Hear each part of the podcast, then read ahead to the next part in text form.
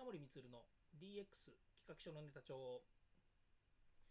こんにちは近森光です。今日も DX してますか？さて今日はですね DX ネタではないんですけれどもこのようなテーマをお話ししたいと思っています。それはですね信用と信頼っていうこの言葉なんですけれども皆さん違い分かりますか？実はですね私この信用と信頼そうですねこの2つの言葉実はあのしっかりと定義してですね使ってたっていう意識がないんですよね。うん、信っていうことですね。そう信じるとかそれからこの、えーとね、信じる信用信頼の信っていうこと。でこのこと自体がやっぱり頭の中にこうついていてでこの言葉の定義が本当に何なのかっていうのが分からず使っていました。ただこれビジネスマンとしてはですねとても大切な言葉だしでこの言葉をですねしっかりと使い分けることの方が重要だなというふうに思ったので改めてちょっと調べてみたんですね。で、えー、これもあるサイトを調べてみた結果あるサイトにですね載っていたのでそのことでですねえー、まあ、そのをベースにしてお話をするということになるんですけども、まあ、難しい話ではないのでですね、えちょっとお話をしますと まずその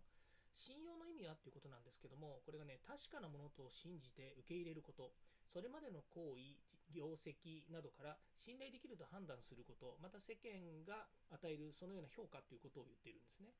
まあ、なんでしょう、その、えー、要は信用っていうのは、信用貯金っていうふうに言われるようにですね、えー、まあ、信用貯金っていうのは、まあ、ある種そのちょっと業界の中でこう出てた言葉なので今言い換えたわけですけれども、えー、今までやってきたその信用たる、えー、実績それから行動とかそれから何でしょうねこう人付き合いとかそういったものを信用できますよねっていうものこういったものが積み重なって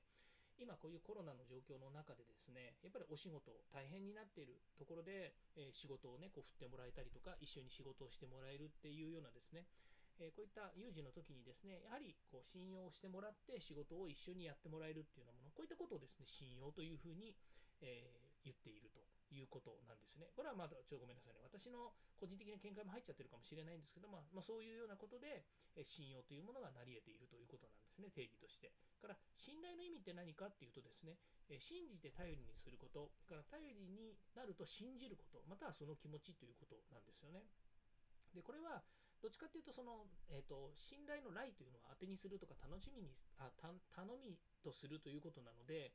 どちらかというと相手に対してそういう気持ちを持っているということみたいなんですよね。えー、その僕例えば私が、えー、その相手に対して、えー、何かをお願いしたいとでその何かをしたいということに対して当てにする、えお願いしたいというようなことをですね言ってこの信頼との来のことなんですね信じてだから頼むということなんですよね。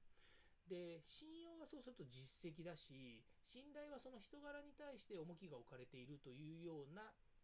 えー、状況からするとですよ。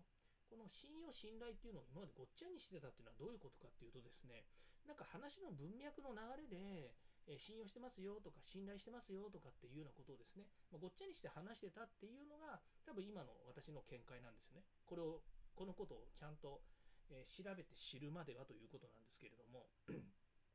で、え、ここでどういうことが発生するかっていうとですねじゃあ今まで自分はこういう言葉の定義を知らないでどうやって使ってたのかなというふうになことなんですけど結論から言うとですね多分流れの中で全てこう割り振ってたんですよねこれは信用を使おうとかこれは信頼を使おうとかもしくは信用信頼っていう言葉をそんなに使ってなかったのかもしれないなっていうふうに思いますでえー、ただし、例えば信じてますとか、えー、信じるっていうこと、この信じるっていうことについては、なんか使ってたような気がするんですよね。ただ、信用とか信頼っていう言葉のしっかりとした定義を持って文脈で使ってたかっていうと、なんかあんまり使ってなかったなっていうような気もするんですよね。まあ、それを振り返るとですね、えー、今、改めてこの信用、信頼っていう言葉をしっかりと自分が受け入れて、えー、次の、まあ、なんでしょうね、その、えー、言葉をちゃんと正しく使えるようになればいいなというふうに思う言葉でした。いずれにしてもですね、信用、それから信頼、この言葉ですね、えー、まあ、自分に振り返ってみるとですね、あの信用していただいてお付き合いをしてもらっているパートナーや企業、それから当然ですけど家族も信用してくれている、それからえー、逆にその信頼ということで言えばですね私がお願いをしているパートナーやそれから、えー、まあ、社員もそうですし、それから家族もそうですし、いろんな形で信頼を寄せて一緒になってですね、活動しているということで言えば、先ほどありました、その信用貯金っていうようにですね、えー、今までの結果、えー、今まで使ってきたいろんな、えー、活動の結果ですね、え一緒になってこれから先将来ですね、え新しいことに新しい事業とか新しいビジネスとかこれから未来の先の話をですね一緒になってですね活動してくれるっていうことなんでどちらかというと言葉の定義は信用信頼みたいなものであるのかもしれないんですけども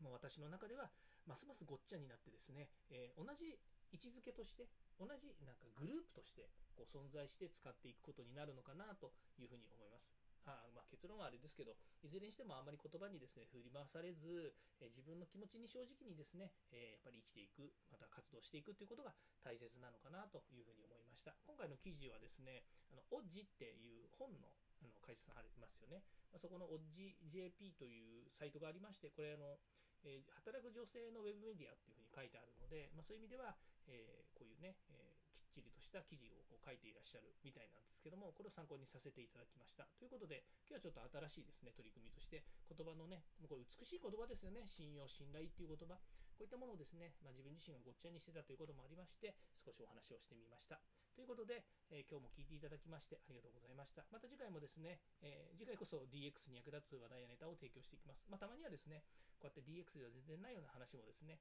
えー、していていければなというふうに思っています。まあ、自分事としてですね、発信をしておりますので、ちょっと解釈が違ったりすることもあるので、またそこはご容赦いただければと思います。今日も聞いていただきましてありがとうございました。ではまた。